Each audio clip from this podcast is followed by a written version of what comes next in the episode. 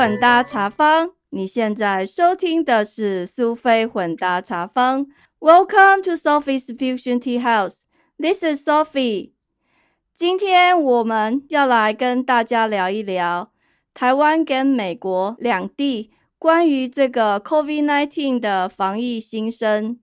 因为最近台湾在这个 COVID-19 的部分，就是大家都很。惊慌嘛，然后，所以我特别邀请了我的好朋友 Jenny，她跟我呃已经认识了二三十年了。我们想要来聊一聊这两个不同的地方，大家对防御的一些措施，还有大家的心得感想。像我们待在美国，我们看到新闻就很担心台湾的家人到底怎么了，也很想知道他们那边现在的情况到底是如何。现在让我们来欢迎一下 Jenny。Hi Jenny。Hello Sophie。Hello，呃，混搭茶坊的朋友们，大家好。哎，你好。我们看了很多新闻哦，然后好像觉得台湾大家对这一波的疫情非常的恐慌。不过对我来讲，我们在美国已经经历了一年多，感觉好像台湾其实才跟世界开始同步而已。以前台湾就是防疫模范生，所以其实大家都没有经历过这些。但是现在看到的情形，我们觉得其实还蛮 OK 的。对啊，所以你看哦，呃，其实这一次那个待在家里的这段时间啊，我觉得很多事情，你如果学习换一个角度看，你会看到其他很有趣的现象。就像您刚刚提到的，就是说。你在不同的社会里面，你看到了不同的现象，同样的这个疫情的发展状态。那你在美国看，比比台湾难，对吧？哈，比比比较看，看回台湾，跟我们在台湾看台湾现在的的这个情况，同样的数据，同样的现象。可是呢，你们经历过的人就会觉得啊，这个不啥，怎么穷紧张？然后真的没有经历过的人就觉得啊，很严重哈。那说一句实在话，我自己只有觉得说，其实这个现象本身，呃，它本来就两面嘛，哈。你说我们疫情模范生好不好？很好啊。可是有一个问题，就是我们就没有经历过这些啊。但那个美国当初很乱，对啊，美国当初很乱啊。对啊，那乱很糟吗？也没有，哈，他总会摸出一条路，好，然后现在就逐渐有秩序。可以看到，那所以，我其实是蛮想要跟朋友们聊一聊，就是说，哎，其实我们可以学习换一个角度来看一些问题啊。哦，对，像我觉得以我自己的经验，就是说，其实我从来都没有很担心。后来解禁之后，我的小孩他就选择要去学校上课。嗯哼。可是我们知道的亚裔，大部分的小孩他们都留在家里。那我小孩他就戴口罩，然后按照学校的规定，他就从八月上学到上个礼拜开始放暑假，这中间他就只有被隔离一次，因为他刚好跟他一起上课有一个同学得到了。多久啊？他待在家里多久啊？他待在家里，就是一开始封城的时候，就二零二零年的三月，嗯哼，然后到五月学期结束，就等于半个学期。到八月的时候，学校开始的时候，有很多学校还是采取网络课程。那我们这个学区，它是让你。选网络或者是选那个实体课程，然后我们知道，一般大部分的美国人，他们其实小孩已经受不了待在家里，他们都是去上课。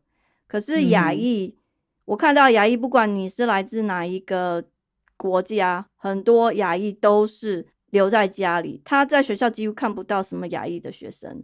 但是我们这个学区亚裔学生的比例很高，嗯。你知道有人在说啊，哈，说我们对疫情是不是反应过度了，哈？嗯，其实我也有一点这种感觉。你在美国比较多不同的文化可以比较，我觉得就是那个文化，因为我刚提到那个上学嘛，哈，然后我自己有去那个类似那种补习班打工。那我看到一个很有趣的现象，我刚刚提到亚裔很多人待在家里，对不对？可是我们补习班的学生，有人没有去学校上课哦，可是他们有去补习班上课。这是这是什么意思？就是他们去补习班可能只有去半个小时或一个小时，那如果去学校上实体课程是一整天。然后我自己观察到一个有趣的现象，就是说，呃，这些小孩他们白天没有去学校上课，可是他们到了下午补习班开始上课的时候，他们居然跑去补习班上课。然后我跟我先生聊天，他就说，因为补习班比较安全呐。第一，他们待的时间不长；第二，就是只要有人进来，就是类似台湾的那个防疫措施，戴口罩、量体温，然后都有加隔板。那那个每个小朋友坐过的位置，起来之后一定都消毒过，甚至上厕所也消毒。然后我就开玩笑说，那比我们家还干净就对了。这个补习班应该是亚洲人开的吧？不是，他这只是那个，就是一个日本连锁在美国的，但是他每个地方每个店的老板不一样。那我们那个老板他是美国人，白人。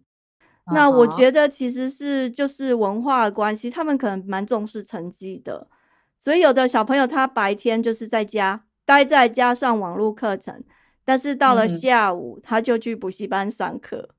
嗯哼，这个挺有趣的啊。那白人上补习班的应该本来就不多，是吧？都有，其实都有。那白人在那个时间，他还会去补习班吗？有啊，也有去啊。但是白人的小孩比较多，是白天去上课，然后也去补习班，就是说他都出来。然后可是亚裔是看到，就是白天。不去上课，待在家，然后，嗯哼，可是时间到了却愿意去补习班。当然，其实有很多人是，呃，连补习都是用网络的方式，但是其实还是要面对面学习，效果会比较好。当然了，所以像这一次，我是觉得以这个比例来看是没有那么严重的感觉，但是。因为新闻的报道啊什么，然后我们认识很多朋友，尤其是像我们住在美国的这些家里的人留在台湾，很多都是父母亲，年纪很大，然后越看新闻就越害怕，就一直想说怎么办怎么办，我爸妈怎么办？然后可是又不能回去啊，然后就变成说心情也会受到很大影响。可是其实反过来想，当时在美国不是比这更糟糕，都走过来了。但是就是我觉得媒体对啊太夸张了。其实我自己是这样看啊，就是说呃，除了您刚刚分析的那呃媒体的因素，的确当然是它有一个放大的效果。那还有一个就是说严重跟不严重，其实它只有相对标准，没有绝对标准。好，就说你你如果用美国的情况来跟台湾对比，你当然觉得不严重了哈。可是以在这边生活的人的指标来看，就我们是跟昨天的自己相比，所以那个数字其实是很震撼。就是我记得第一个一百八十例的那一天，其实是蛮震撼的。然后对一个呃始终都觉得疫情离我很遥远的社会来讲，啊，那个已经够严重。所以呢，其实媒体的放大是把这份不安放大，的确是有啦。但是大家也知道，台湾的媒体其实一直都有这个问题。你们在外面回头看家乡的新闻报道，的确是，诶，要稍微收敛一点那个情绪的放大效应，这样，不然会很不安。我自己都已经不看了。事实上，我没有电视嘛，可是我自己是这样，就是说，因为刚开始我也是生活在台湾的人，其实我也感觉很震撼，好，所以其实会很关心。他每天的进展，可是呃，你会发现，其实不管是社群媒体或者是传统的媒体，它能够提给提供给你的资讯，因为我们需要知道的资讯量很少，可是情绪很多啊。然后呢，呃，有一些跟卫教有关的讯息，其实你你在发生个几天之后，你大概就已经知道的很清楚了。然后再来呢，其实你会发现里面很多都是情绪。然后所以呢，就是我觉得那个那个前两个礼拜，我觉得有一个很大的那种恐惧在我们的媒体上面共振，所以呢，越看就越害怕，越阿杂。是啊，我对对，我自己就根本就不看这样。我自己在美国其实也不太看，因为反正你都看到的就是一个数据啊。然后我们比较会注意看的，就是比如说小孩要开学了，或者现在开学了，学校的一些政策，然后你应该怎么办？那每个礼拜五学校就会给你一个统计表，告诉你说这个礼拜有多少人得到了，有多少人被隔离，有。然后有多少人又回来了？他就很清楚的给你这些资料，然后你就知道，再看看现在是什么节，那你大概就知道为什么会有这么多人又得到了，哪些人又回来了。所以其实我大部分就是根据那个学校的需求来特别看，那其他的时候大概就是那个标题看一看就好了啦，因为其实看多你就是吓自己而已。对啊。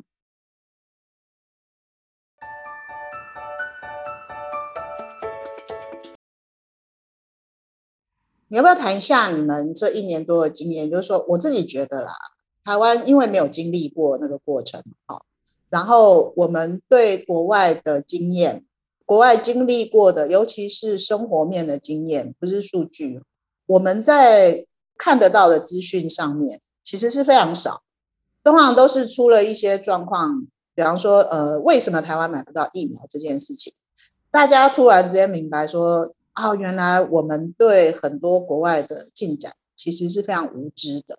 那我觉得那种政策的东西，其实渐渐也有人去剖析，就会知道。而是其实我自己是蛮想知道，就是说，哎，你们在国外经历过一段恐慌之后，因为好像生活面有很长一段时间，其实是都是需要很很节制的嘛，哈。然后在家上班的时情况持续了多久？通常什么样的情况之下？你看，因为我觉得最恐慌的其实是不能上班。在家上班的部分呢，就是一般的小型的个人企业，比如说你是个人开店的，或者是餐厅的，大概有将近快两个月是关门没有营业的。那他们其实有受到那个美国政府的一些补助或是申请。那像我朋友他自己是开那个，就是那个健身房。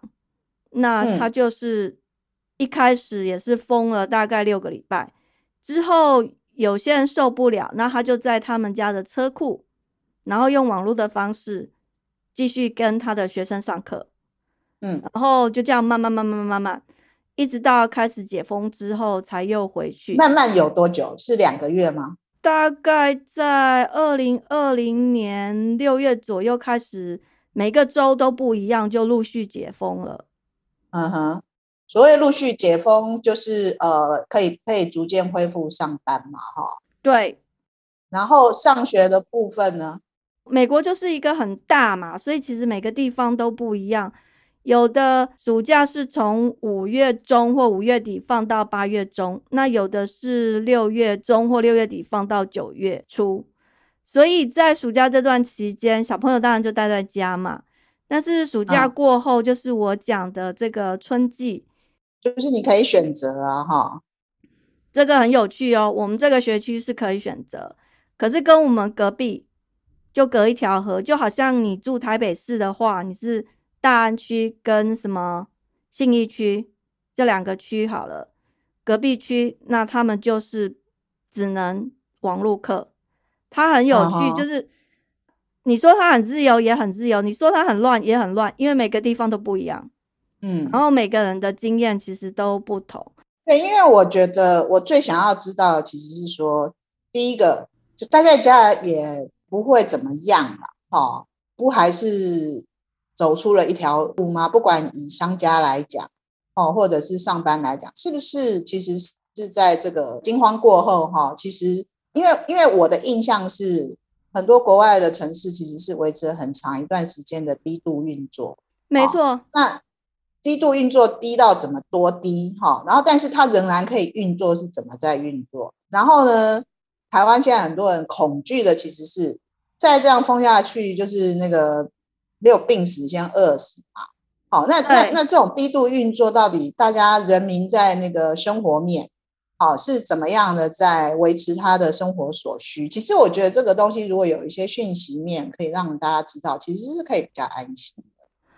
其实，嗯，一般的生活面的话，有一些就是像我刚刚讲，比如说像很多店家都关的，对不对？那原来在那里工作的人，他们其实都有办法申请到失业补助。可是当那个开始渐渐解封之后，也就是说店面已经开了，你可以回去工作的时候，他就没有补助。但是有很长一段时间，比如像我提到的补习班，他们的学生就跟以前差很多，他们几乎就是赔钱好几个月，一直嗯赔到像现在已经开始算是打疫苗了嘛，大概有一年的时间吧，现在才开始学生越来越多，越来越多，所以等于说已经慢慢要恢复到过去的样子。那很多企业其实他们都是在苦撑啊，那关掉的店真的是蛮多的主。要是消费行为一直都没有恢复，对吧？对，一直没有恢复，所以为什么就会吵得很凶？就有的州它就是非要让你开放不可，然后有的州它就是呃守得很严，就是说你去哪里都要戴口罩啊什么的，它就是一定非要这样不可。对啊，其实现在大家最担心的就是这个部分。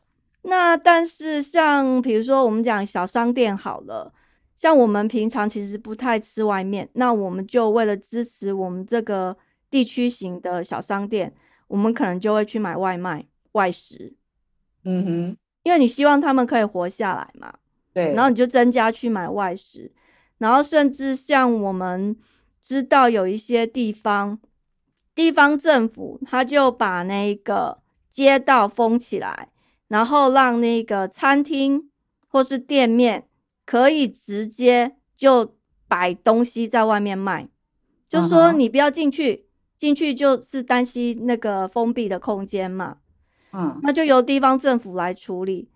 所以我们台湾的那种夜市形态，其实反而变成一个可行的方法，因为它是开放空间。对啊，对啊，所以他们其实因为本来你可能是两线道嘛，那地方政府他可能就把这个两线道或四线道关一个线道，然后就让嗯大家可以出来卖东西，然后嗯也会期待就是或者是鼓励大家消费，然后用这个方式。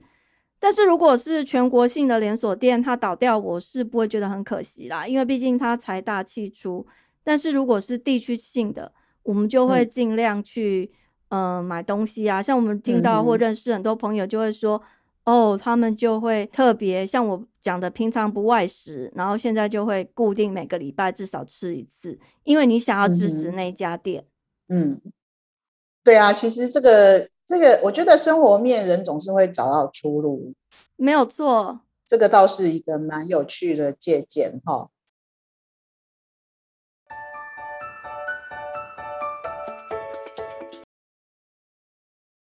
嗯，那有一些人就是很担心，他们甚至也不敢去买菜，上网买，然后到停车场那边去取货。嗯哼，我是没有做到这样，因为我比较觉得，反正我就把我该做的做就做好了，防疫措施做一做，那会得就会得啦。基本上我认为我不会得到，所以我都是会冲去超市买东西的。嗯哼，但是有的人他们真的就是很谨慎，当然还有可能嗯家里有小孩不方便出门，还有那对个分流管制也很重要，它就变得很多地方它不会让小孩子或老人去，或者是还有规定你在某些时间，然后哪些人可以去，因为它要做到分流。逐渐其实是都会找到一个秩序了哈。对啊，所以像芝加哥跟加州是管制最严的，芝加哥在六月十一号才会完全解封啊。可是有的州已经不知道几个月前就已经完全开放了，嗯哼，所以他真的就是看州。因为这个哈、其实大当然我我自己的观察，我觉得在台湾，我也不敢跟人家讲。我觉得台湾现在的气氛就是闭嘴最好。可是说一句实在话，我一直觉得我们对那个病毒的那个态度，哈，有点过了啦。我我们算中间的，我们是讲抗议、抵抗的抗抗，我们是讲抗议。然后像像中国，它它是最极端的，它是那个战斗是已经胜利。然后就是我觉得那个大家都太把这个无形的东西把它看得太太实在，这是我最近反省到的事情。好，就是说你看像美国有一些州，对，跟我觉得对台湾人的标准，我们会觉得他们胡搞瞎搞。哈，可是说一句实话，我最近其实比较常在反省的，其实是说。呃，我们到底认不认识病毒是一个什么东西？啊，然后到底我们要怎么学习在这个失衡的状态中生活下去？我们现在面临的其实都是这个问题。那它到底是一个什么东西？其实就是。我在网络上有看到一些科学家他们的解析，其实很简单。为什么鼓励洗手？因为病毒并不是一个活体，它不是活体，它是一个被油脂包起来的蛋白质，它连生命都没有。对啊，其实我我觉得我每次看到这个，我很认真看了很多次的时候，然后我就回过头来看，就是哎，我们真的会不会反应太过度？原因是因为。就是你了解它的特性，它的它它的本质之后，其实你在很多态度上面是没有必要过度紧绷嘛。啊，里面有一个重点就是一，它不是活的。可是你看我们在讲所谓的抗议，或者像中国很极端把它视为一个战斗的对象的时候，你真的太高举它了，它其实不是。然后第二个是里面它有一个特质，就是。没有错，它进入人体之后，它会引发一些恶性的效益。但是还有一个那个教授他分享的一个重点，就是说，第一，它不是生命；第二，它没有办法侵入健康的皮肤。那其实我在看到他条列的这几个病毒实际的呃本质的时候，其实我开始我觉得需要反思的其实是，那为什么为什么会侵入？就是。它不是健康的嘛？好，那其实那个不健康本身是本来就存在，不是病毒造成。那所以，我我其实，在看看这些东西，再加上最近其实是都只能低度活动，反正也哪里都不能去。其实我花了比较多的时间，其实是在看这个本质的东西，就是，嗯，有没有必要我们其实是学习换一个方法来看这场疫情啊？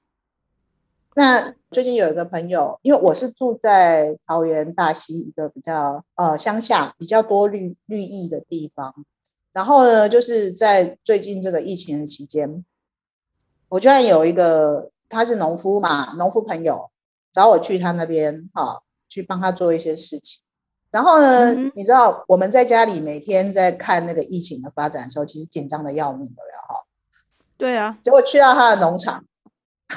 因为他的农场很大，然后只有两个人，他们根本没有在戴口罩或者什么，完全没有。而且他他本来就是开放空间，然后我其实是在那边跟他聊了一一段时间之后，才发现说，哎，你们怎么都没戴口罩？他说在那里戴口罩会变成一个很好笑的事情。哈，就是嗯，城市的生活跟乡下的生活，其实它对比出来的其实是一个。嗯，有时候我们采取的一些措施，其实是因为我们在城市里面本来就有一些失衡情况。然后那一天他在跟我讲一个故事，我觉得很可以来对照我们现在的处。他就跟我讲说，他本来是一个业务员，然后搬到我们大溪来，然后从零开始学习做农夫的。然后他就跟我讲说，他最近收成很好哈。我说啊是怎样？他说因为。他有一阵子很想要生产高丽菜，高丽菜，高丽菜，对。然后呢，可是他已经连续两年都失败收场，因为他是有机农场嘛，哈，他没有撒任何的农药，然后那个菜不知道是种的太好了还是怎样，反正就被虫吃光光，啊，其实很沮丧。我们这里有很多都会型的农夫这样，然后就是他隔壁另外一个农夫，其实是一个那个生态平衡的专家。然后呢，他就他就跟他讲说：“哎，阿明，我跟你讲，你哈，你如果想要收成高丽菜，你要在旁边种白菜。为什么？因为白菜比高丽菜好吃。然后呢，你想要让你的高丽菜不要被吃，你就是要让那些吃你高丽菜的虫有其他的选择，这样自然就会收成很好。好，然后他他非常的困惑，他也不以为然。可是他想说，那就实验吧，因为他一直失败。就果然，他就是跟我讲说，他今年就是丰收。好，然后其实我在听他讲这个故事的时候，其实我有非常大的体会啦。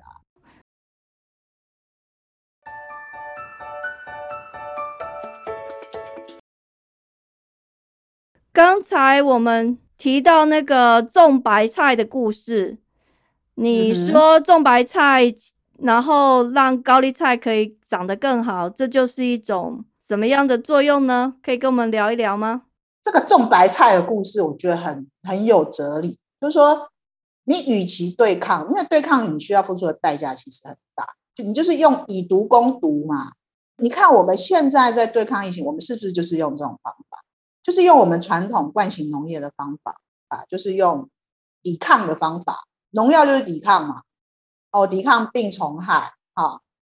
可是呃，你看哦，即使是这么简单的一个种菜的故事，它其实背后有一个很深的道理，就是平衡啊，生态平衡。当我们想要跟一个物种和平相处的时候，我想要我要的那。我的做法不是去阻止别人来夺走我的东西，而是让每一个人各安其所。虫本身到底是益虫还是害虫，其实没有一定。那如果你不希望它吃你的高丽菜，那你得给它另外一个出路，好，所以那个出路就是让它有更好的东西可以吃。那它自然呢，它就不会来夺走你想要的收成，给跟取，然后到底是对抗还是共生？好，这个里面呢，其实我觉得反映到我们现在对待疫情的态度，像我们现在一直都在讲的叫做防疫、防或者是抗疫、抗。好，防跟抗本身其实都不是一个共生的概念。好，就是我们不承认病毒应该要存在，我们认为它应该要被消灭。所以呢，这个其实代价非常大。就像我们认为土地里面的菜虫它需要被消灭，所以我们长期以来用惯性农法是用毒药来杀死它们。我不要它看到它，但是我们在杀死虫的同时，其实我们的菜本身也不够健康。对啊，其实这是一个蛮有趣的现象，就是像我在饮食方面都尽量吃有机的东西嘛，哈，然后这就反映到一个很有趣的现象，就是说，可是我居然要花更多的钱去买，那其实这些所谓的机改或者是使用农药，其实很多都是二次大战之后才开始比较流行。那我们现在要回归到原始的过去的自然生态的方式，自然的平衡的饮食，就是我用的东西是过去传统的这种种法的平取得平衡的方式。可是我居然要付更高的代价，这不是很可笑吗？因为我们已经让这个土地耗损，所以其实那个更高的代价本身其实是一种要把土地耗损的代价算进来，其实变成是这样。那我觉得我们其实可以趁这个机会稍微冷静的看一看，就是说我们在对待很多不同的物种的时候，呃，我们的心态到最后其实是会回到我们自己的生活中。好，嗯，有机食品我觉得就是一个最明显的例子。那现在回过头来，我们来看我们在面对病毒的时候，其实我们还是用同样的心态。好像我妈妈，虽然她很发心呐，哈，就是说她每天呢都会送一部经回向给病毒，哈。然后我就问她说：“哎，那你是怎样在祝福病毒？”她的说法就是：“哎，各位病毒菩萨，哈，希望你呢这个跟着佛祖哈去更好的地方哈，不要留在人间啦，哦，不要在人间危害我们啦，好，这样子让大家相安无事，你可以去更好的地方，这样子。好，那这里面其实透露出来了一个讯息，就是说我不要。你妈蛮有趣的。我不要什么啊？这是一个小小小小的老百姓一个小小的心愿。那放到政策上来看，我们不就是这样在做的吗？啊，我们在防什么，在抗什么？其实那个背后其实有一个很大的动机，就是因为我害怕，我希望你不要在。可是。他会付出的代价，我们用高丽菜的故事其实就可以知道。好，就说，呃，有没有可能换一个比较呃平衡的方式，让我们学习跟病毒共处？好，因为病毒没有办法消灭，这是已经是常识了。好，你越去弄它，它就是异化的更快。就像现在很多变种，然后把事情变得更糟糕，更难。防或者更难抗，啊，那个那个都是谁去做的？就是人类做的。好，就是你其实如果你有办法用一个比较平衡的心态跟他共处，我们现在的共处的方法其实就是几千年来都是这样。好，就是你看古时候对于疫情发生瘟疫的时候，从来也没有什么解药出现过，到今天为止。好。表面上，我们的医疗体系已经很先进了，但是那又怎么样呢？你对病毒其实是没有办法的，你既杀不死它，你也没有办法创造解药。唯一的方法其实是平衡。那我们疫苗的运用其实就是运用平衡的原理，好，让你早一步产生抗体。所谓的抗体，就是你的身体可以跟这个病毒。和平共存的细胞，哈，达到一个平衡。那在你这个人体的小宇宙里，你就是呃可以活下来。所以我们在看待那个无无症状感染的时候，其实我觉得他们就是一个很典范的达到平衡的作用。就是说我们人体其实是不需要害怕病毒来到你的身边，你需要害怕的其实是你的免疫力不够高。对啊，那免疫力哪里来？就自己啊。第一个一一定是你的身心健康嘛？那所以呢，现在这种用害怕、恐惧、务必除之而后快的心态，这个只会让你更焦虑，对不对？其实你更担心，你心里更焦虑的时候，你的身体状况其实就会变得更糟。对啊，所以像我说，我不是很害怕。我就是该去买菜就去买菜，然后该洗手、该戴口罩什么就，因为我觉得你越害怕，其实是越容易得到。所以像我小孩去学校读书的时候，我也是用这个态度告诉他说：“你不要担心，只要你的免疫力够强，你就是不会得到。”所以才提到说，他去念了快一年，嗯，他是少数几个学生。呃，他只有隔离过一次。嗯哼。那有些人，你周围的同学就，嗯，隔离好多次。嗯哼。那还有，我们也看到很多一个家庭得了一个之后，全部人都得到。那也有一个家庭得了一个之后，剩下的没有半个得到。嗯哼。所以我觉得，除了有些人说啊，那是看运气啦，或是什么。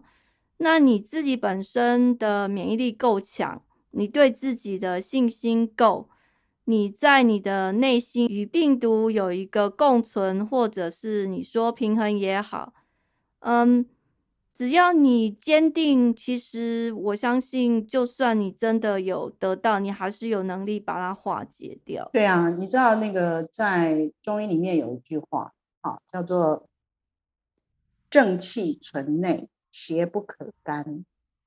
好，当你本身是有正气，正气就包含就是我们对健康的一个观念。好，身心同时要健康，你的气自然就是正。那邪就没有办法干扰你。好，我我们常常会讲一个很形象，就是说，就算病毒飘到你的身上，它也根本不起作用。这个不只是中医是这样讲。美国的那篇介绍病毒本质的那篇文章，其实也讲，就是它只会入侵不健康的皮肤。好，那其实我觉得，如果我们多一花一点时间来了解一些很基本的东西，有一些恐惧就可以免掉。好，然后可以采取的行动，其实就是稍微克制一点的跑来跑去的欲望，少跑一点哈。但是你的生活面，嗯，安安静静的过你的美好的小日子，基本上还是可以的。那如果你觉得你的收入不够，像你刚刚讲的那种社区型的互助式的消费，我个人认为它会是一个常态，因为台湾其实长期以来基本上都是这样。好，那你知道最近那个宅配，对宅配大塞车嘛？我没有用宅配，因为我觉得其实那个也蛮辛苦的。是，然后我觉得我喜欢自己去挑菜，然后最重要的是，我说我不怕。我根本就无所谓，所以我就还是跟以前一样，完全类似的消费方式，唯一的差别就是我都有戴口罩。是，所以其实你看，像你这样子的生活形态，我觉得接下来如果台湾要有一个比较长期的低度运作社会的机制的话，其实我觉得它最多就是会变成这样，因为每个人都要吃饭嘛，啊，然后对啊，嗯。那个宅配崩溃嘛，宅配系统崩溃，其实我个人觉得这是一个好事，好，就是那地区性的，然后新鲜的、看得见的，而且事实上有人与人互动的这种消费行为，它其实是我们生活的一个常态，我们每个人都需要这样。所以呢，其实像像你看台湾传统的菜市场，为什么还是很多人？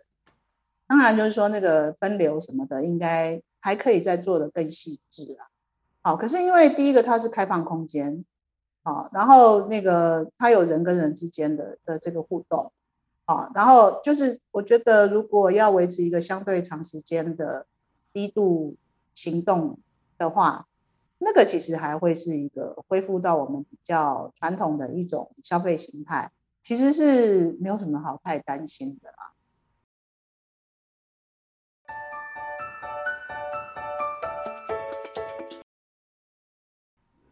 那现在我想要再跟你聊一下，你刚才提到就是说城乡的差距嘛，因为你住在是比较郊区，其实我也是住在比较郊区，嗯哼，所以我们可以比较放心，因为其实我们周围没有太多人，嗯，那其实就像那时候封城的时候，我现在跟我小孩。我们其实跟邻居家距离还蛮远的，嗯哼，可是他们真的很乖，就待在家里，连门都没有出去两个礼拜，那种感觉就是快疯了。所以我可以体会，就像如果你住在是大台北地区，然后你是住在公寓里面，或者是任何的城市，你就是住在公寓而已，你连门都不出去，然后就关在那边，就算你每天都吃的喝的都不用担心，可是那种感觉真的就是。没有自由啦，的确啊，然后你就会很容易快要崩溃。所以当时政治人那种什么脚踏车步道啊，还是干嘛都不准去的时候，嗯，我听到很多人他们都觉得太不可思议，因为那个户外，然后大家其实都有保持距离，为什么还要限制这么多？对啊，你看，我觉得这个真的就是回到我们在面对病毒的心态上。它反映在公共政策上就是这样，因为我们其实是用一种恐惧的心态在面对病，而不是用一个平衡的心态在面对它。所以呢，你看人很自然的就会有处在大自然的需要，本来它就是人必须的东西。那现在会有这些问题，其实就是城市生活的的那个机制造成。人在城市生活里面最大的问题就是他跟大自然隔绝，这个本身就会带来焦虑。那如果我们可以适时的去跟大自然接触，好，去那个什么登山步道走一走啊，好，看看绿色的植物啊，去公园散步，理论上它不会带来太大的问题。可是，嗯，我觉得主要是心态上，我们应该要调整公共政策上。但是你看，像我们社区啊，大概本来呃平常的时候，我们社区的人大概都，你黄昏的时候，你就会看到很多人在社区走来走去。到现在唯一的变化就是戴戴口罩走来走去啊，然后就是像我我妈妈平常她有在外面活动，她没有做这种黄昏的散步嘛。然后到了现在，每天足不出户，我们就是一直鼓励他黄昏的时候加入这个呃散步的大军哈，因为我们这边空间其实是很够保持很大的距离好，然后嗯。的确，他去走一走之后，他就有说他变得比较好睡，要不然关在家里这段时间他都不好睡。其实把身心做一个平衡，这件事情本身就是自然而且健康的。那我我自己会觉得啦，这次的长达现在至少看起来会有两年的疫情的影响啊，我觉得在很深层的层次上，大家会对城市生活有一个很大的反思。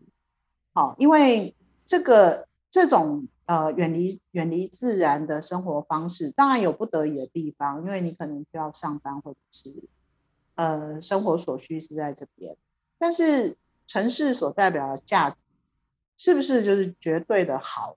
我觉得透过这个机会，我们真的可以看一下，它在对于我们呃很自然的生活在一个自然健康平衡状态下，它真的不是一个好，这是我自己观察。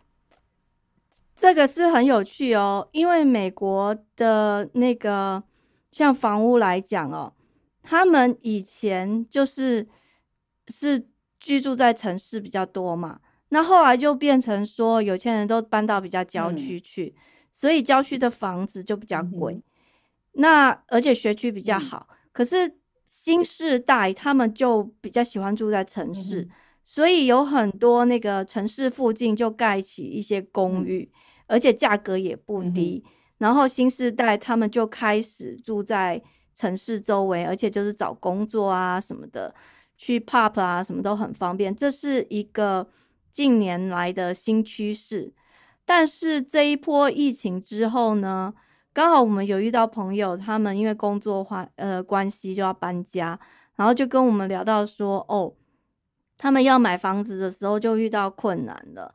因为呢，很多人就从公寓里面搬出 来，像今天我们去野餐，然后他就跟我聊到说，他们原来有买一个房子，可是他们已经提高美金五万块要买哦，可是他们没有买到，别人比他们多出了一万，哦，所以后来他们买了现在他们买的这一个，可是价钱差很多，他就跟我说那个。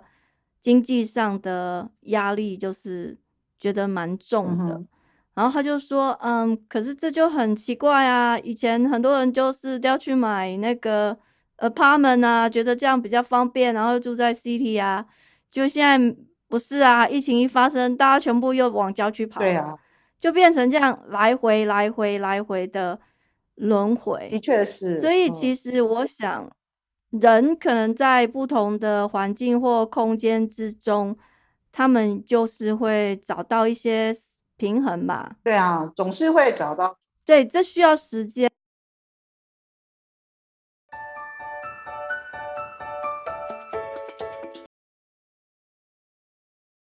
然后还有就是你提到的那个接近大自然，我觉得这真的很重要，因为像我们当时。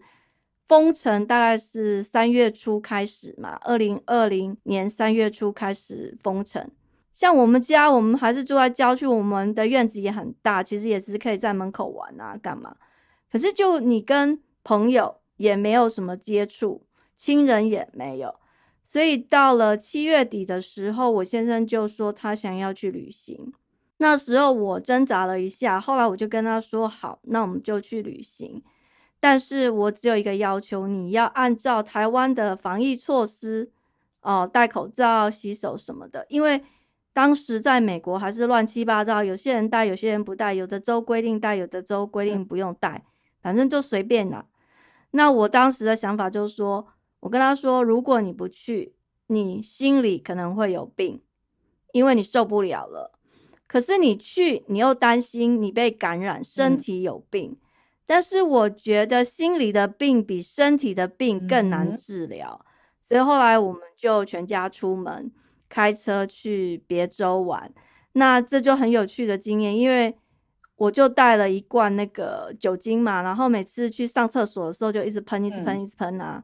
然后呃，甚至我们有住旅馆，也是一进去就呃就喷就对了，反正就是该怎么弄就把它打扫啊，或什么。甚至我们有看到那个旅馆的清洁阿姨，他们没有戴口罩，哎，然后他就说：“哦，那我怎么敢睡那个地方？”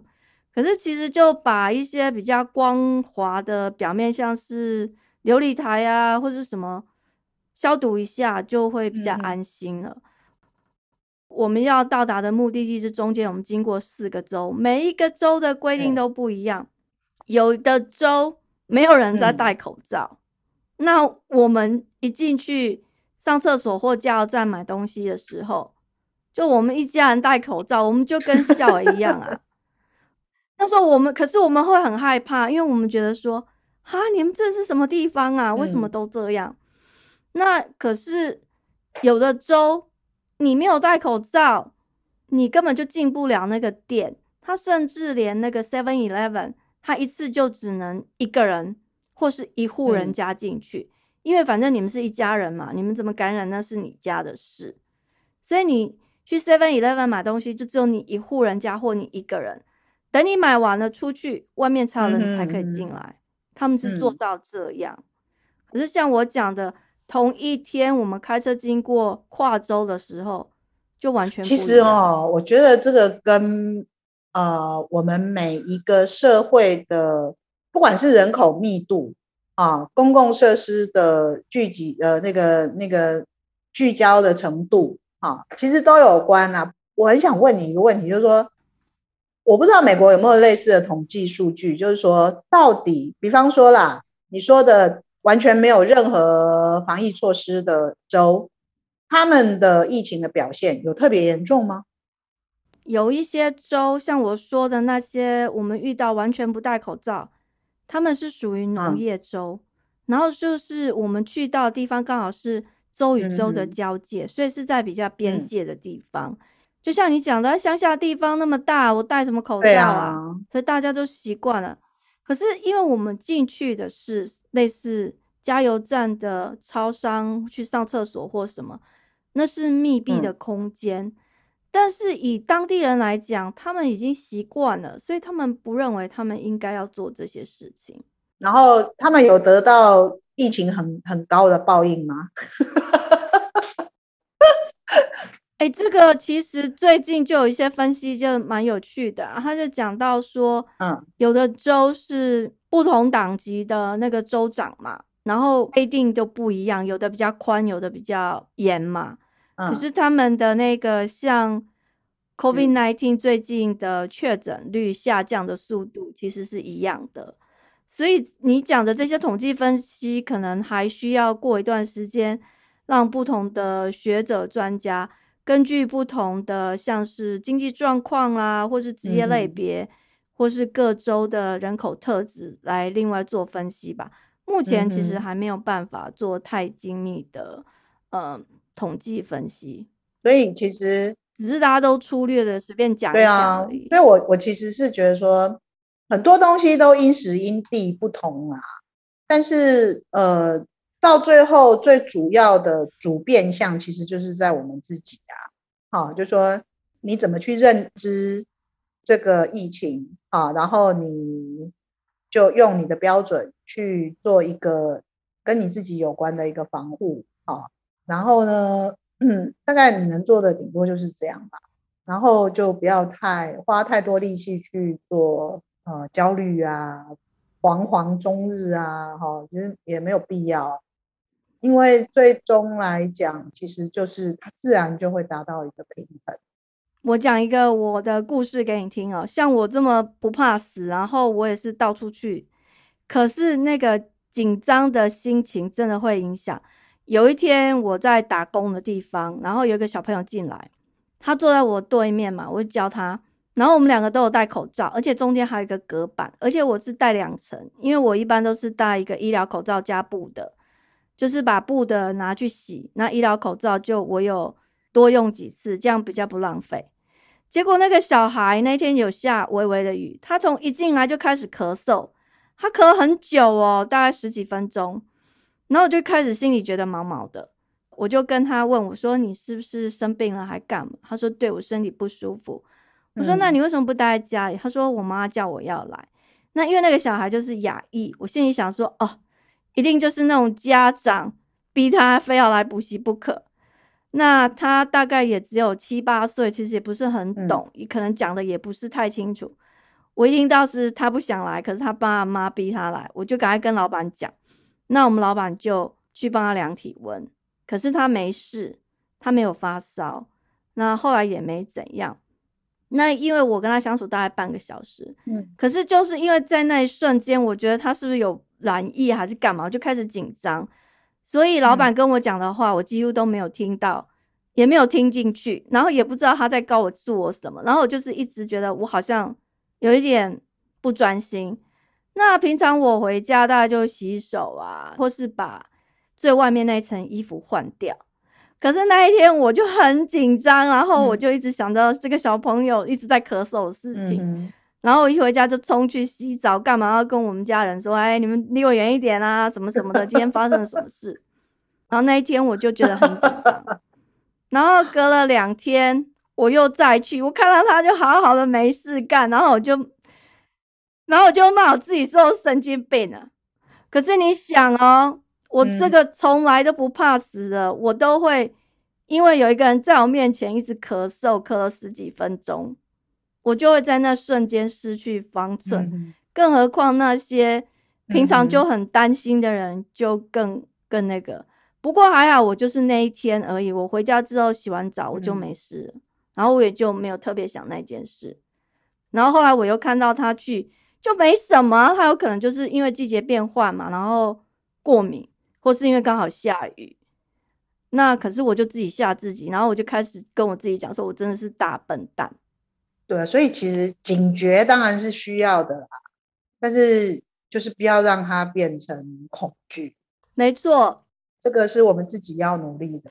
因为我们老板他有跟我讲，他说他的谁谁谁好像是他女儿还是谁是护士，然后有跟他解释说，如果是怎么怎么，其实可能不是。然后，因为我当时没有那个心情，他跟我讲什么，我也没有特别在听啦，我就只想要赶快回家就对了。然后就证实那个小孩根本就没事啊。对啊，所以希望我们都能够透过这次学习到更多，保持一个平衡的心态。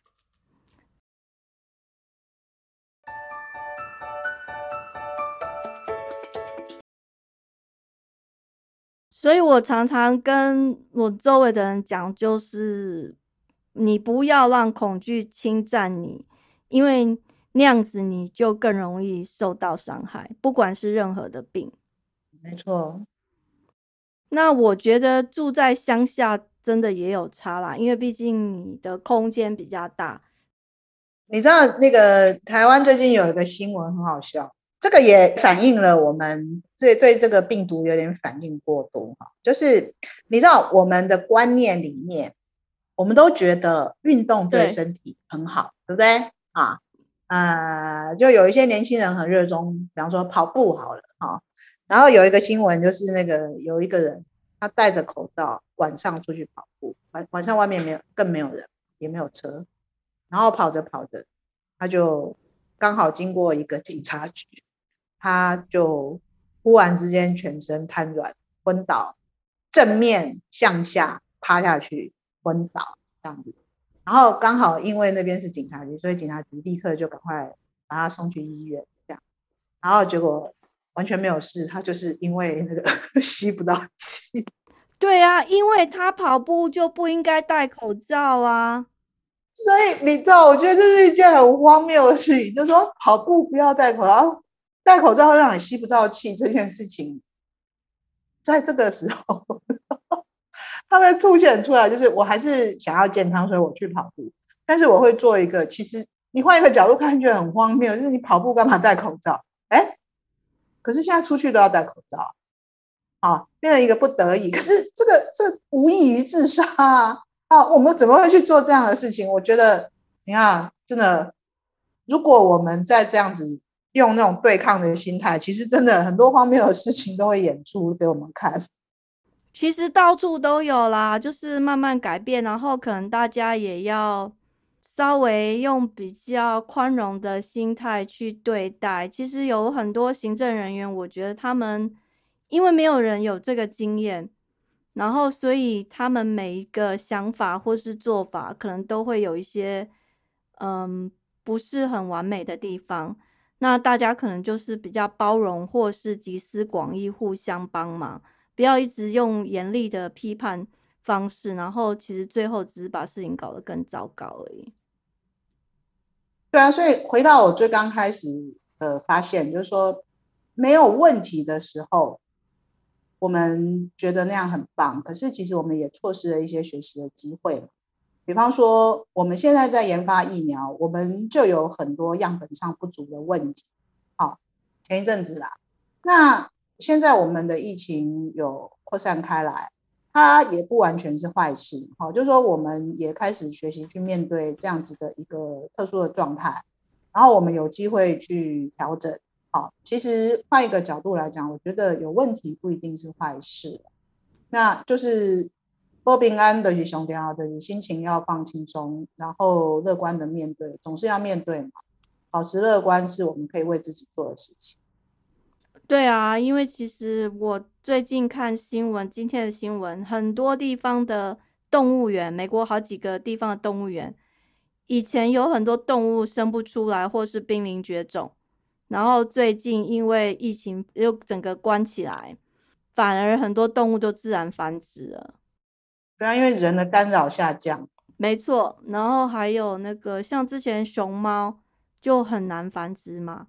结果最近就有一只熊猫也生也怀孕了，好像还生产了，而且是类似高龄产妇。对啊，所以我们其实低度运作，可能对整个生态都是有贡献。所以我们大家尽量想办法把自己安下心来，待着。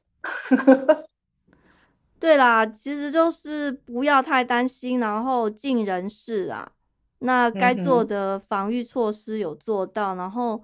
我觉得增强你的免疫力，那就是最好的防疫。没错，那也不要把自己搞到疯掉，因为你到时候没有得到那个 COVID-19，可能最后得到另外一种病，更麻烦。没错，那谢谢你，我们今天大家就先聊到这边。OK，谢谢 Sophie，谢谢各位朋友。谢谢 Jenny 跟我们分享如何把病毒当一个老师，让我们在找到一个平衡的方式与病毒共存。大家可以再仔细的思考未来的路应该如何面对 COVID-19。感谢你的收听，我们的节目又到了尾声。苏菲混搭茶坊 （Sophie's Fusion Tea House）。让我们活在当下，健康开心，做自己，找到你喜欢的人生。